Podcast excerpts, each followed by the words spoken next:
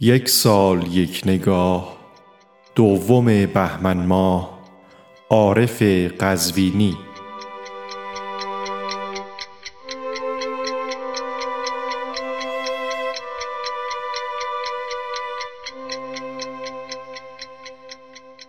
عارف قزوینی در سال 1259 خورشیدی در قزوین به دنیا آمد. عارف صرف و نحو عربی و فارسی را در قزوین فرا گرفت و خط شکسته و نستعلیق را بسیار خوب آموخت.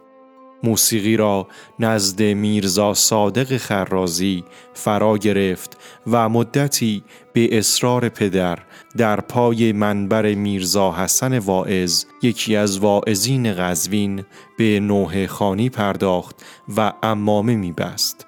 ولی پس از مرگ پدر امامه را برداشت و ترک روزه خانی کرد.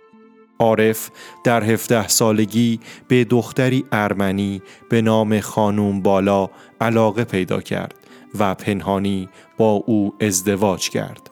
او تصنیف دیدم سنمی را در وصف او سروده است. اما پس از اینکه خانواده دختر مطلع شدند فشارها زیاد شد و عارف به ناچار به رشت رفت و پس از بازگشت با وجود عشق بسیار آن دختر را طلاق داد و تا آخر عمر ازدواج نکرد.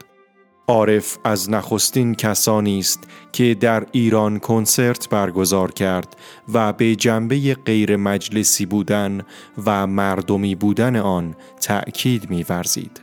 دیوان شعر عارف قزوینی شامل دویست غزل و مصنوی است و همچنین از وی تعداد بسیاری تصنیف ماندگار به جای مانده است که از ماندگارترین آنها می‌توان به تصنیف از خون جوانان وطن لال دمیده اشاره کرد سرانجام عارف در روز دوشنبه دوم بهمن سال 1312 در حالی که پنجاب و چهار سال داشت درگذشت.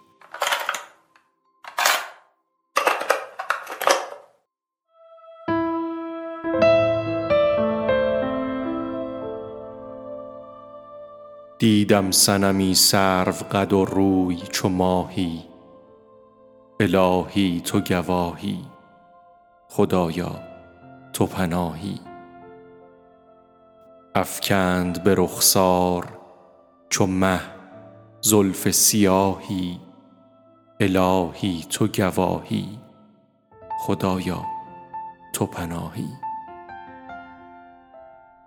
ورگویم گل پیش تو گل همچو گیاهی الهی تو گواهی خدایا تو پناهی. این نیست مگر آینه لطف الهی الهی تو گواهی خدایا تو پناهی. صد بار گداییش به از منصب شاهی.